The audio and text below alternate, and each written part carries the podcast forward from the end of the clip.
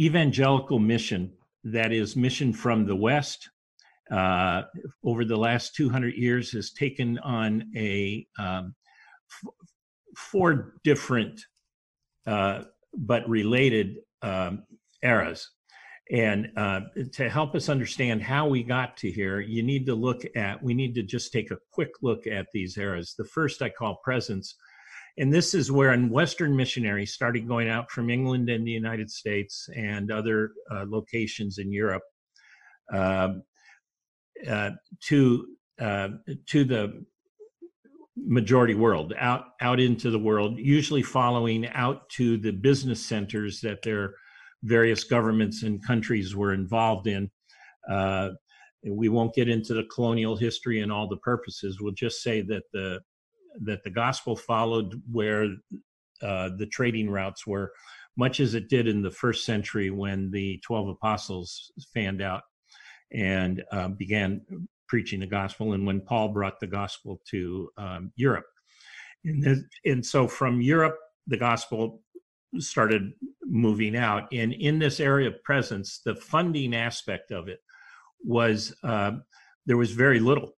Uh, the people were educated in theology, uh, prepared to um, uh, live off the land, in effect, and uh, went uh, often without much of a connection back to their supporting base uh, to the church or the denomination that sent them with long periods of time where there was no communication. People were not people just knew that they were there and that is an aspect of fundraising they know you're there you, they know you're doing something but they don't have connection that was that first era um, but with the uh, onset of steamboats and travel and train travel and um, the ability to get around more in the 19th century as as um, civilizations advanced in terms of communication and transportation. Um, mission sending and mission funding started taking on an aspect that's still dominant today, as is presence, uh, and that was activity. Uh, donors, givers, investors uh, became uh, they were being told what was actually going on in the settings. They were learning about the hospitals that were being built, the uh, schools that were being started, the um, church planting missions, the evangelization. Um, the it, it, was a variety of mission that still holds true today, and um, and they funded that activity. Um, and still today, that is a predominant uh, source of funding, uh, particularly in personal support raising, which most missionaries uh, have to engage in at some point or some level. Um, they, uh, you know, in in Western churches, um, w- one of the ways that you see the demonstration of this particular uh, uh, phenomena is there would be a map in the back of the church in the foyer of the church with a a push pin on some location that said, We have a missionary that's over there. That's the presence.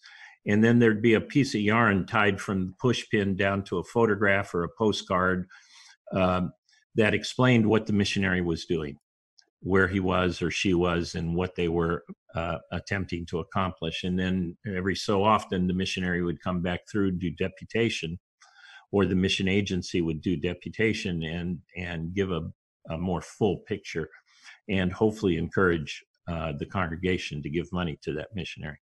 That uh, that era of activity was influenced deeply in the late 90s, uh, in the late 20th century, I should say, uh, by the advent of evangelical philanthropy in uh, organized philanthropy in the West, where a number of businessmen and and um, uh, legacy families with a great deal of wealth um, organized to fund their uh, uh, to fund directly uh, through their own giving uh, the the work of um, philanthropy. And one of the questions that started getting asked is not only where are you and what are you doing there, but what are you accomplishing? This idea of outcomes uh, became a very controversial uh, topic. I mean, in one sense, outcomes are a good thing in that they help you be focused in your strategies, uh, give you ability to measure how you're doing, um, uh, help you be accountable to your promises. All of that is good. On the other hand, um, it also implied perhaps a lack of trust.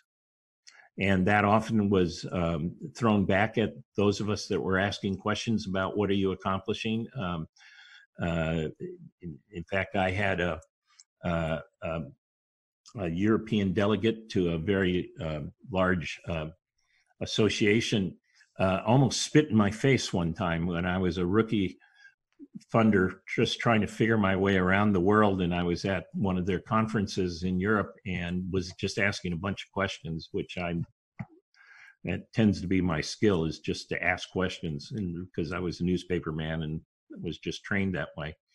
And uh, at some point she got very frustrated with me uh, uh, as an american. And she just you bloody american she spit out of her mouth. Uh, why don't you just send your money and stay home? And so uh, that was the, uh, that really helped me understand that we had some real serious problems that we were uh, dealing with and needed to um, uh, break through. And, and actually, you can look at what we're doing here today as part of that, um, that breakthrough.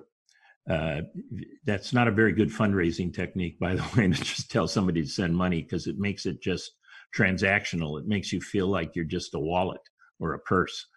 And um, that doesn't work in fundraising. Um, another thing that um, then happened, we started working, particularly through the Lausanne Committee, to address these issues. And we're, we're going to move into that in the um, in our next session when we talk about the communion of giving and receiving. But it was a direct result of this uh, outcomes oriented questions that were coming from the Western philanthropies and what kind of trouble that was causing in the field, uh, not just the good that it was doing in terms of holding people accountable to their outcomes, uh, but also what it was causing in terms of reporting and uh, malfeasance in some cases, um, and so uh, there's a lot that has happened since then uh, through the ministry fundraising network, uh, the Global Trust Partners to set up accountability networks throughout the world, uh, Generosity Plus to uh,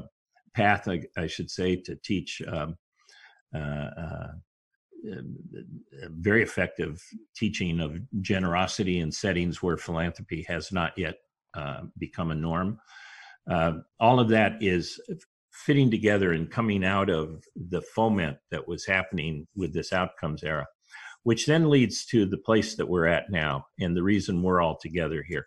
And that is this era of ownership and engagement. That is where all of you are are um, uh, looking. Uh, we're in a post-colonial environment in most places, in which um, sustainability in your own settings, uh, finding funding in your own settings becomes important uh, to help you grow and develop the world, uh, the work that you're doing. But it also uh, calls you to develop accountability structures that are local to you.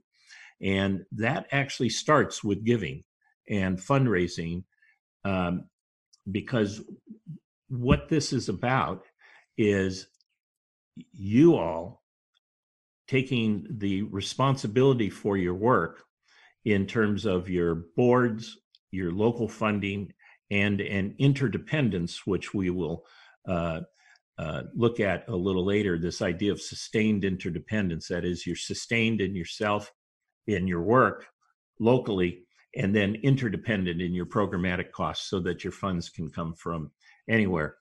And uh, so developing boards and accountability structures are at the root of, of biblical fundraising. And uh, the goal of all of this uh, is to come to this place of a communion of giving and receiving. That is, is where we're all equals at the co- at the cross. There is no overdog or underdog, or wealth is not a determinant of value. Uh, it just comes down to God's work done in God's way.